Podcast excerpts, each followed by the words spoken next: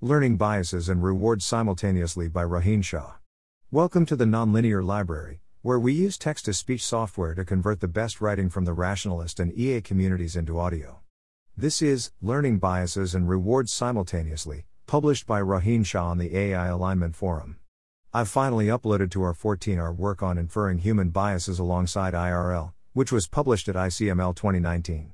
Summary of the paper The IRL debate. Here's a quick tour of the debate about inverse reinforcement learning, IRL, and cognitive biases, featuring many of the ideas from the first chapter of the value learning sequence. I had the intuition that the impossibility theorem was like the other no free lunch theorems in ML, not actually relevant for what ML could do in practice. So we tried to learn and correct for systematic biases in IRL. The idea behind the algorithms. The basic idea was to learn the planning algorithm by which the human produces demonstrations, and try to ensure that the planning algorithm captured the appropriate systematic biases. We used a value iteration network to give an inductive bias towards planners but otherwise did not assume anything about the form of the systematic bias.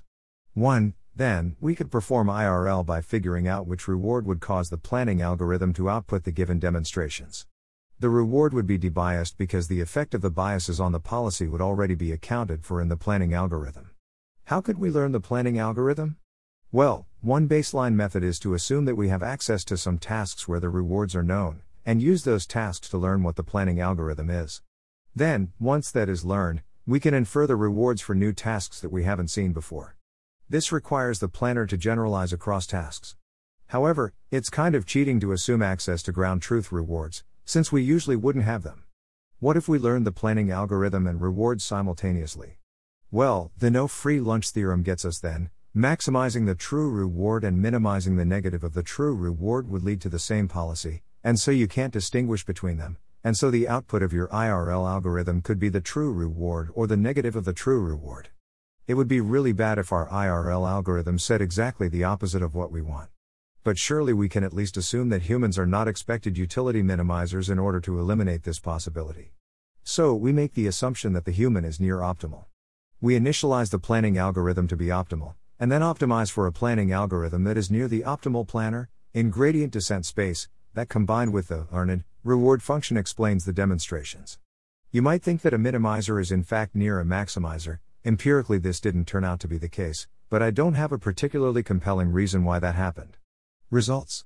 Here's the graph from our paper, showing the performance of various algorithms on some simulated human biases, higher equals better. Both of our algorithms get access to the simulated human policies on multiple tasks. Algorithm 1 is the one that gets access to ground truth rewards for some tasks, while algorithm 2 is the one that instead tries to ensure that the learned planner is near the optimal planner. Boltzmann and optimal mean that the algorithm assumes that the human is Boltzmann rational and optimal respectively. Our algorithms work better on average, mostly by being robust to the specific kind of bias that the demonstrator had, they tend to perform on par with the better of the Boltzmann and optimal baseline algorithms.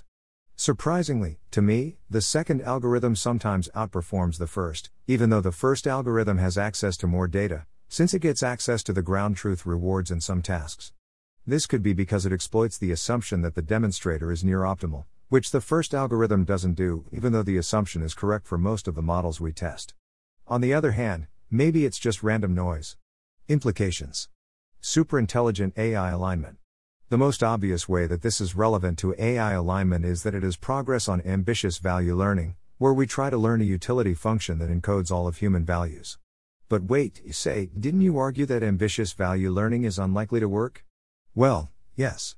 At the time that I was doing this work, I believe that ambitious value learning was the only option, and seemed hard but not doomed. This was the obvious thing to do to try and advance it.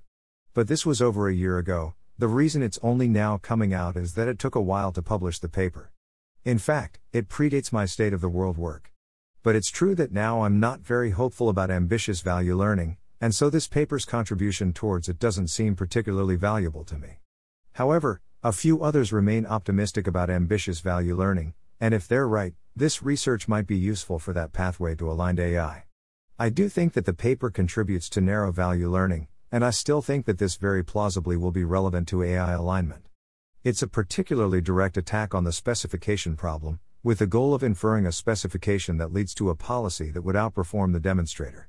That said, I am no longer very optimistic about approaches that require a specific structure, in this case, world models fed into a differentiable planner with an inductive bias that then produces actions, and I am also less optimistic about using approaches that try to mimic expected value calculations, rather than trying to do something more like norm inference. However, I still expect that the impossibility result in preference learning will only be a problem in theory, not in practice. It's just that this particular method of dealing with it doesn't seem like it will work. Near term AI issues. In the near term, we will need better ways than reward functions to specify the behavior that we want to an AI system. Inverse reinforcement learning is probably the leading example of how we could do this. However, since the specific algorithms require much better differentiable planners before they will perform on par with existing algorithms, it may be some time before they are useful. In addition, it's probably better to use specific bias models in the near term. Overall, I think these methods or ideas are about as likely to be used in the near term as the average paper, which is to say, not very likely.